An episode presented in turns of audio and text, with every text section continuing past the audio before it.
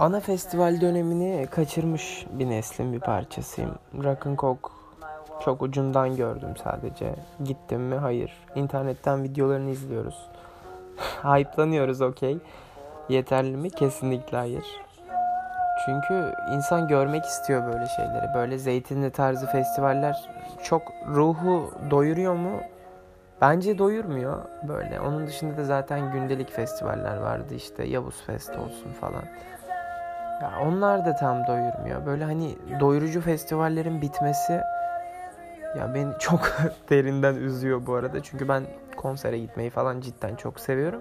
Çok küçük yaşta zaten konsere gitmeye başladım. Bunun üzüntüsü var içimde. Onun yanında yani durum o kadar böyle ticari bir duruma döndü ki hani gündelik konserler bile kötü durumda yani. Hani festivalleri bir kenara bırak grupları falan bireysel konserler bile böyle işte artık klaplara ne bileyim kapalı alanlara falan düştü. Bu durum benim canımı sıkıyor baya. Küçük çiftlik park bile hani eski veriminde falan değil. Atıyorum Volkswagen Arena'ya gidiyorsun. Hani orada da ortam okey güzel kapalı alan falan. Ne böyle sigara ne böyle istediğin gibi alkol bile içemiyorsun anladın mı? Havası o kadar böyle daraltıcı ki yani hani yapışık ortam böyle falan. Ama küçük çiftlik parkta öyle mi böyle? Herkes göt göt olsa bile mutlu yani. Çünkü gökyüzünü görüyorsun. Yani gökyüzü çok önemli bir kavram yani konser ortamında bence. Küçük çiftlik parkta evet küçük çiftlik parkta önemli bir detay. Konsere gitmeyi özledim.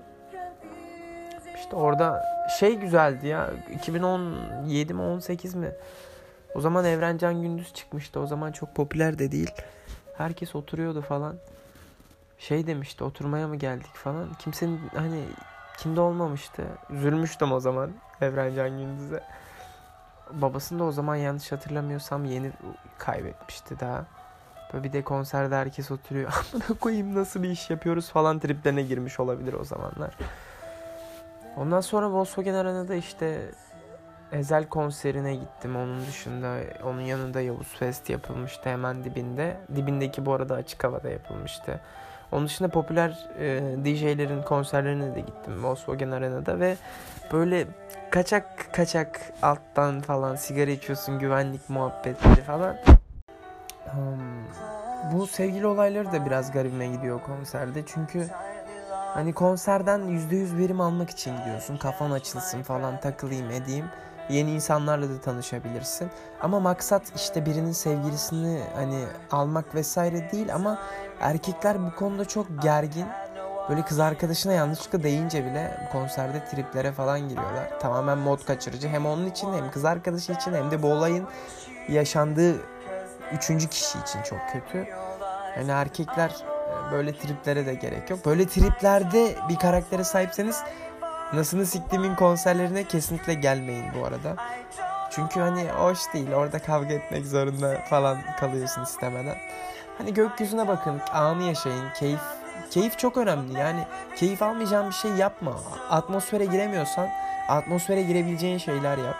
Anladın mı? Ben hayatta hep tercihlerimi atmosfere girebileceğim şeylerden yana kullanıyorum. Çünkü atmosfere giremiyorsan yani zaten bir anlamı yok bir şeyleri yapmanın anladın mı? Çünkü yapmacık duruyor ve bu bir kere geldiğin hayatta da ne bileyim yapmacık olmaya gerek yok yani konserden nerelere.